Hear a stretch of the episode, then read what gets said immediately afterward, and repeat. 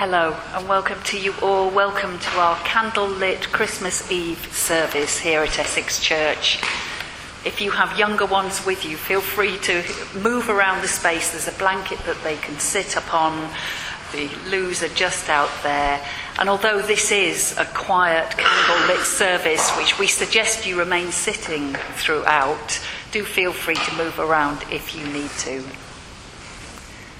And we're here this Christmas Eve to be together, to feel the warmth of human bodies, a reassurance against the cold of the winter night.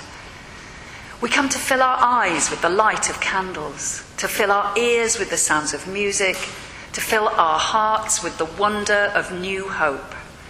Hope for the love of one another, hope for peace on earth, goodwill to all and so give us this night that inner peace which comes from the knowledge that we are not alone, but that we are here together, sharing common hopes and dreams, common resolves. Give us this night the joy and the wonder which fill our souls with the knowledge that we are part of the interweaving patterns of the human and the divine. Each of us a spark of light in the universe, together a brilliance which calls forth that promise of Bethlehem. Together, may we find courage to realise that promise.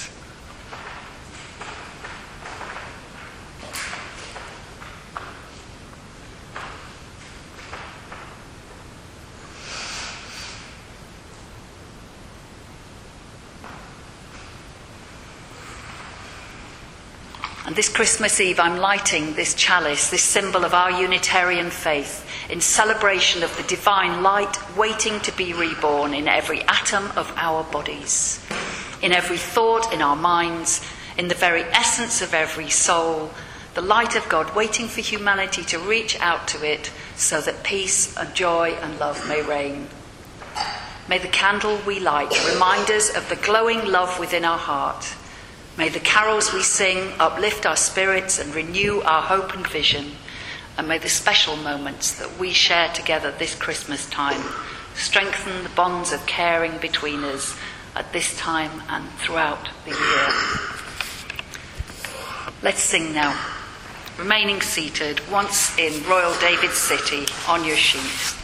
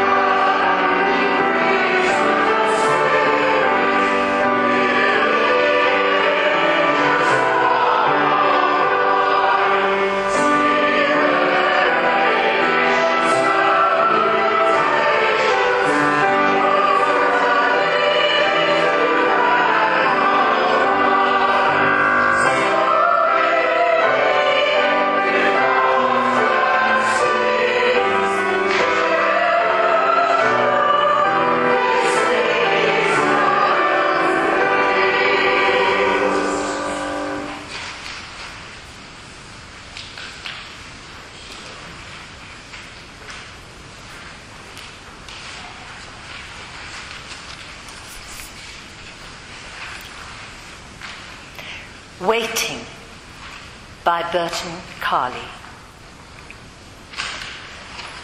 Teenager Mary waited. She waited to know the meaning of her pregnancy. She waited for the moral judgment and its shutting effect. She waited for the verdict from a man she hardly knew except for his reputation for righteousness. Troubled Joseph waited. He waited to understand the meaning of Mary's pregnancy. He waited, and he knew not why. For it was clear what was expected of him. He waited to quietly end the planned wedding. Mary and Joseph waited, and both dreamed. Mary dreamed of wanting her child and how that child might have a future. Joseph dreamed of not keeping the letter of the law, but keeping Mary. Now they found themselves waiting to arrive at Bethlehem on a journey they did not want to take, compelled by dreams and a census. In the overflowing town, Mary and Joseph waited for a place to stay. They waited as all parents wait for the birth of a child. They waited without knowing how the mystery of their dreams would unfold. They waited while listening to the cry of the newborn, relieved and strangely joyful. Mary and Joseph waited as their firstborn grew in stature. Mary waited as she saw keener perceptions revealed in his eyes. Joseph waited and watched as he saw in the driving of a nail some grace and strength beyond the rough hewn skills of a carpenter. The couple waited as the Spirit took their child away from home. They waited in the destiny of dreams and decisions still wondering what they had done. They waited in hope and fear, as parents do, for him to find his place in the world. And the child, who was theirs and not theirs at the same time, could not wait he went into the world seeing its wonder and sorrow. And he urged those about him not to wait any more for their place in it. Everywhere he went, he carried with him the experience of love that waited for him and would not cast him out. He waited for compassion for the least and welcomed them, giving them a holy place, all the while remembering Bethlehem.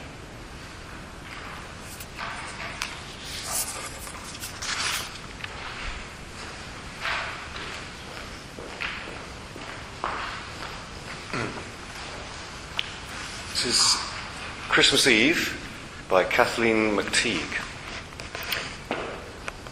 All these centuries after the story of the star, the wise men, the baby born in the stable, and the angels singing him with their mysterious alleluias, we are lost and wandering still. We stumble at every step over our own greed or need or ignorance or fear. Bethlehem is not a gentle city tonight. Its people are wise in the ways of the clenched fist, the broken truce. Marked like them with the scars of ignorance and sorrow, we come to Christmas baffled as any shepherd by the music that sounds so high above us, the syntax foreign to our skeptical hearts.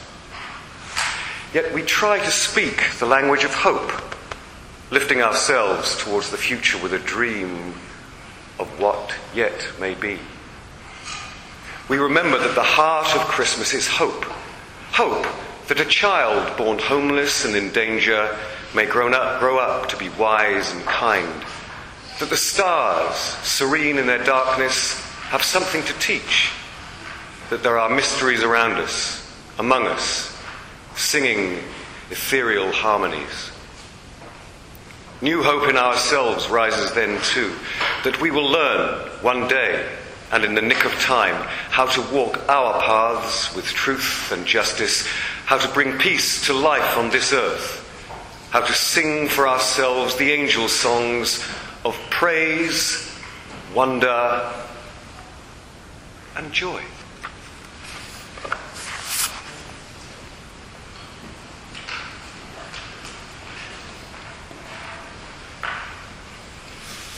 And so let's join now in a time of prayer and reflection.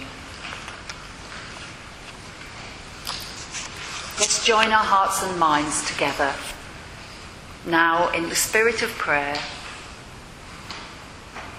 that these quiet moments might lead us to the heart of the season, which is peace. May we breathe deeply of peace in this quiet place relax into its warmth. Know we are safe here, and let us open our hearts to the evening story.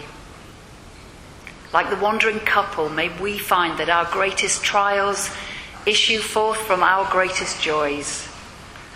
And like the harried innkeeper, may we find ways to be of help to others. Like the lumbering beasts, May we be silent witnesses to the unfathomable glory of life.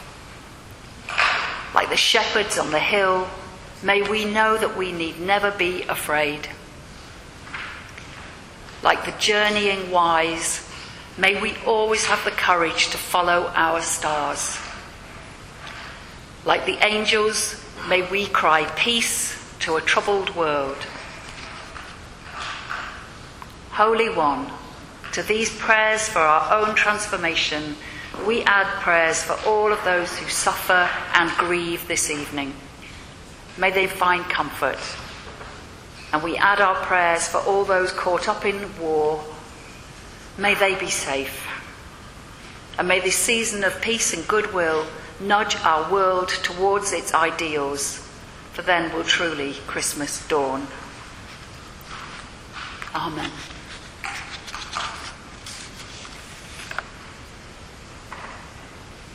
Let's sing now. Carol 91 It came upon the midnight clear.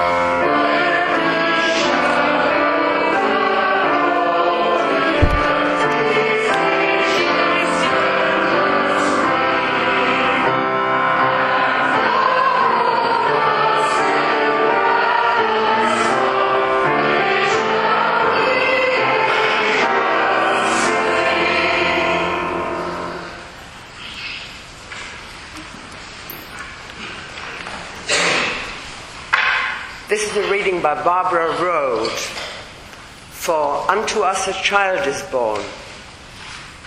The remarkable thing about Christmas, about the Christmas story, is the change it represents in human thought. The God who had created the earth in six days, who had brought plagues of frogs and flies and locusts and darkness and the death of the firstborn children of Egypt, who had parted the Red Sea and handed down the stone tablets of the law, that God is gone from the old story.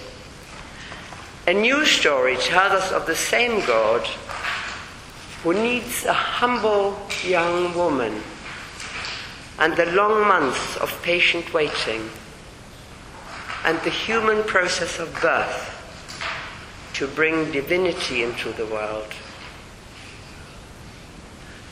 That is the part of this quiet story that still speaks to us Christmas reminds us that the truly divine, the gift of the Spirit, can only enter the world through us. Christmas reminds us that Spirit is more than feeling. It must be made incarnate in the world as truth spoken, as beauty created, as love and compassion given. Deep joy comes in feeling the quiet, secret movement of the child within us. But the greater joy and what we are called to do is to labor to bring forth that child and let it live in the world. The story may be part history, but to me it is primarily myth.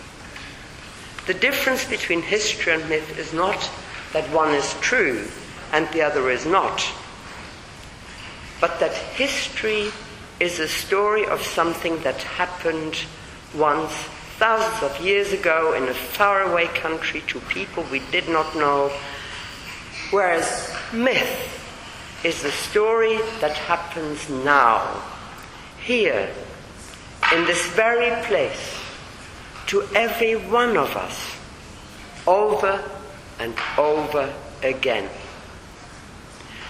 To ask if a myth is true is to ask if the notes on a printed page are music. One can only answer by playing or singing the notes. A few births are easy. Children arrive almost before we know it. The right words are there on the tip of our tongue. The simple loving act was done spontaneously, almost without thought.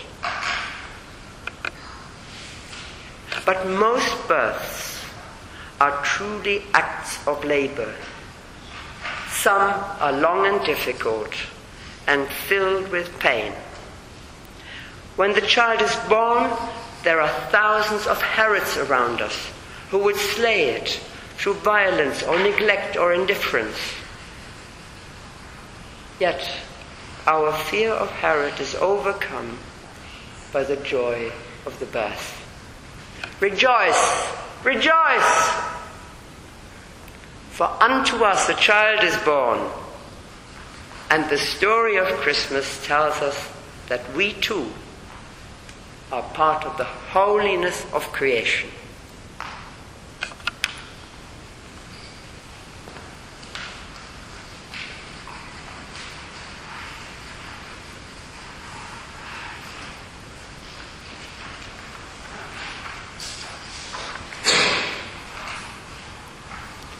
This is a reading by Patricia Bowen called Seeking Christmas.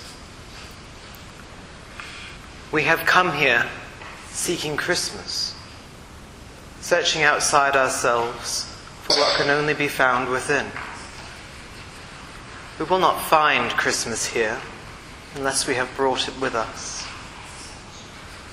Christmas is a spirit of the season, a habit of the heart, not reserved for designated days in December.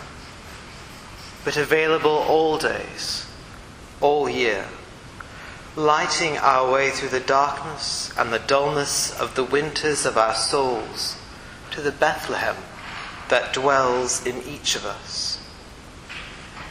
There a star shines in spite of ourselves and the absurdities and ironies of our existence.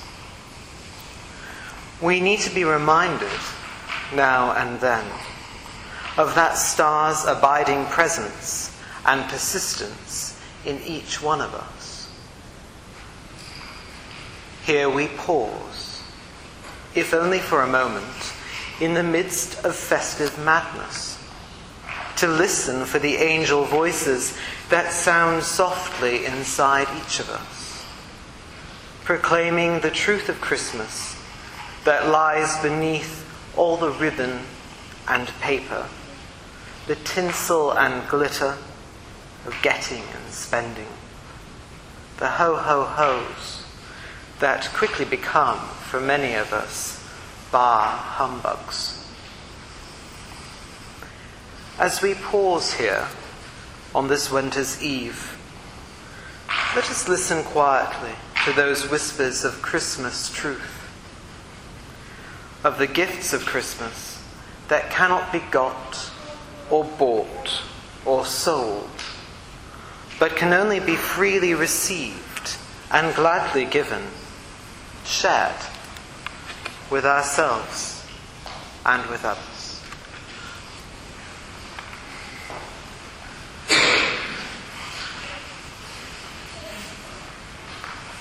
Let's join now in singing O Little Town of Bethlehem. It's number 85.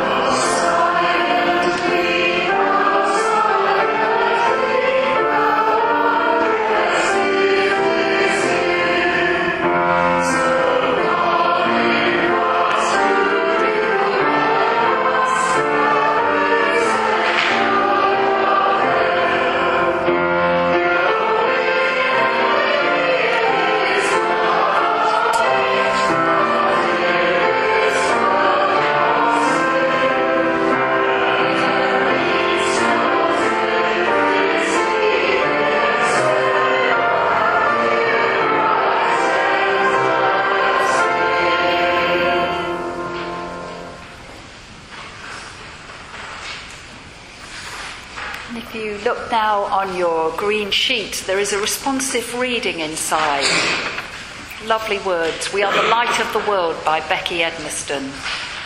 And we invite you to join in by saying the responses that are printed in bold. Some say that Jesus is the light of the world. We all can be the light of the world if we seek to act in ways that enlarge the realms of love and justice. When we share another's pain or offer a comforting ear to a friend in need, We are the light of the world. When we give bread to the hungry or support ways to house the homeless, when we fight temptations to wrongdoing within ourselves and treat our neighbours with respect, we are the light of the world.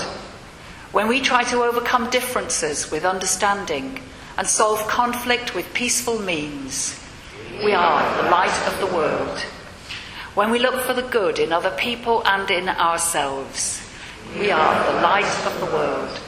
When we do not stay quiet in the face of prejudice, but speak our minds firmly and gently, we are the light of the world.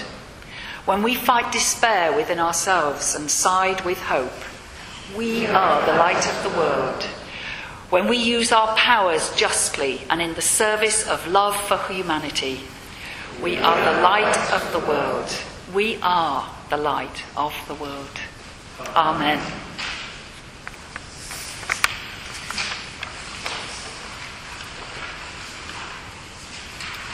So I invite you now to pass that light of the world from one to another with care. And let's keep our candles burning for as, as long as you want to. Keep them upright, perhaps through the next few carols and the time of meditation and stillness.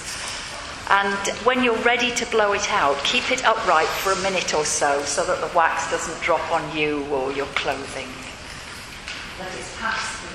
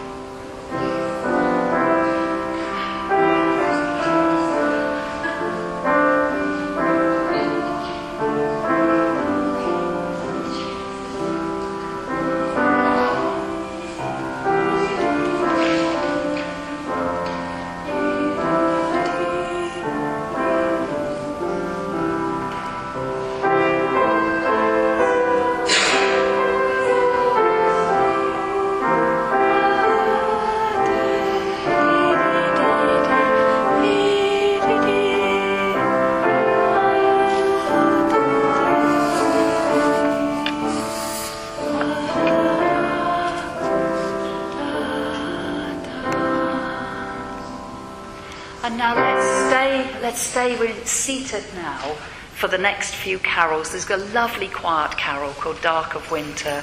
Then we're going to sit in silence for a few minutes together, and then let's sing Silent Night whilst remaining seated as well. So, Dark of Winter on your sheet.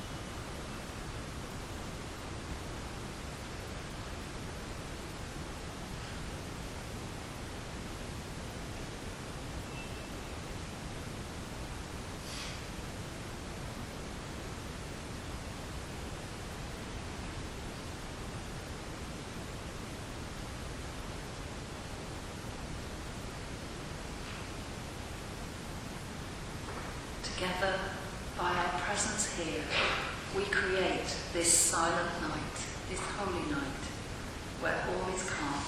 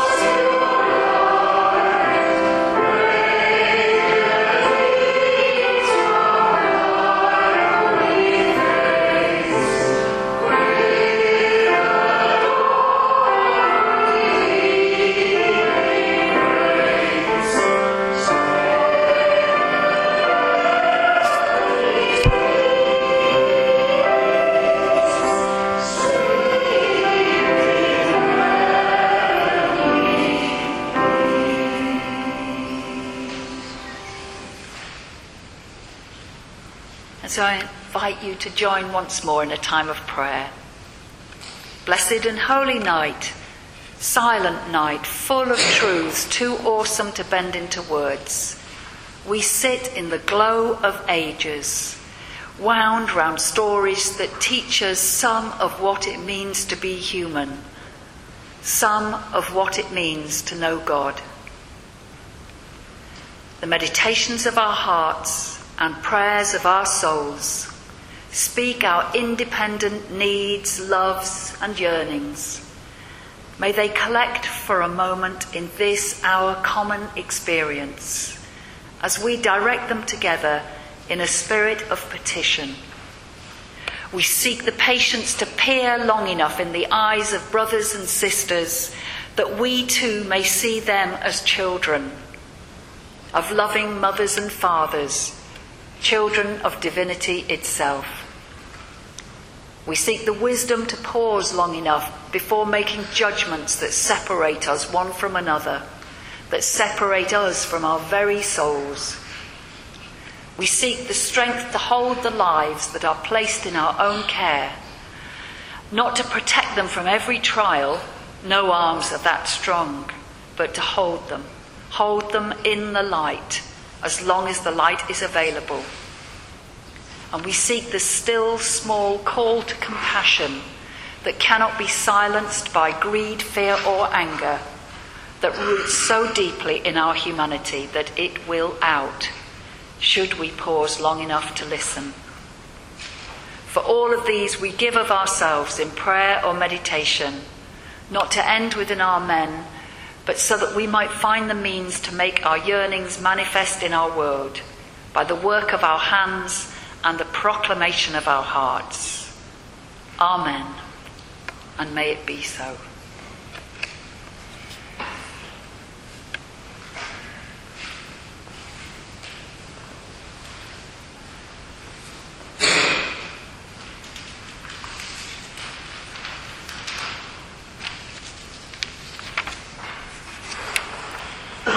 Meeting the Messiah by Jeffrey B. Symynkywicz. When we scale at last the walls which our hardened hearts have built, then we come face to face finally with the blessedness of one another. Then we see that these struggling fellow pilgrims with whom we share this space are no longer robbers, pirates, and thieves, but deepest friends most intimate souls. To see this creation with the eyes of God means seeing with the eyes of peace. It means finding ways to bind up the broken, even when the world says it can't be done. To scale these walls of alienation and despair means living our lives in truth with justice neither denying the holy gifts of our hearts and souls, nor hoarding them like miser's gold. It is the simplest call of all, in essence. To open ourselves to God, we must first open ourselves to one another. Each day we live in hope the deepest possibilities of our dreams and of our visions in this life, we dwell as well in heaven. Then it is that we will turn and greet one another, knowing at long last the simple blessing of standing fully in the presence of another true Messiah, face to face with one like us, a beaming, holy child of God.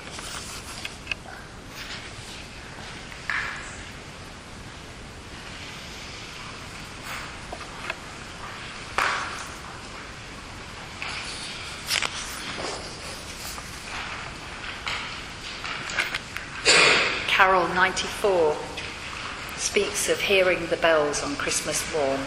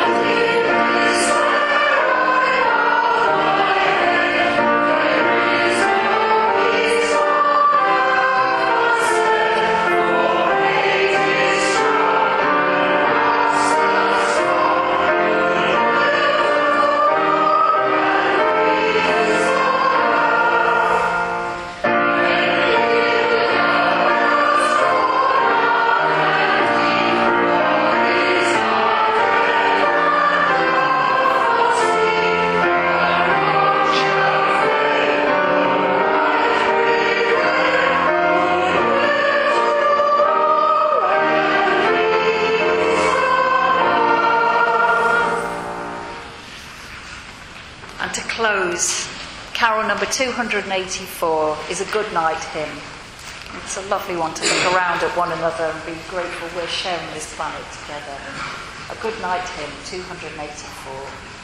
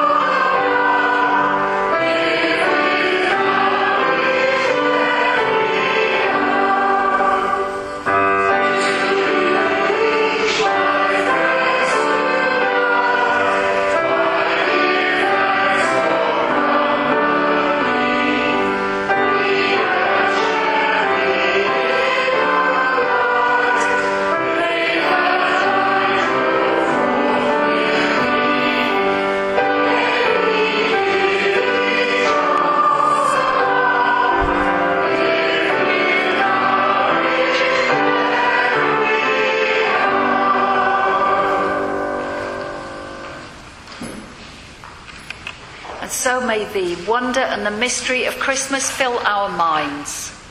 May the love of friends and family fill our hearts. May the blessings of the earth, food and drink fill our bodies. And may the joy of God illuminate our souls. Amen. Blessed be.